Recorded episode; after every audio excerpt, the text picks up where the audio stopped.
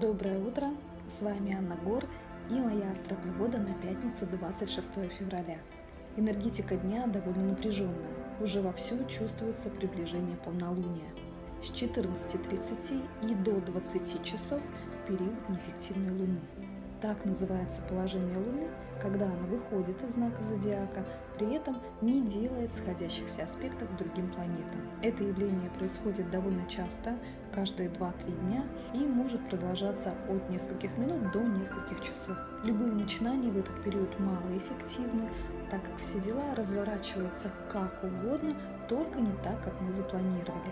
Поэтому в часы холостой луны лучше всего заниматься текущими рутинными делами, я подготовила для вас календарь холостой луны. Его можно приобрести, написав мне личное сообщение. Не составлять планов значит запланировать свое поражение. Анна Гор. Жду вас завтра в это же время.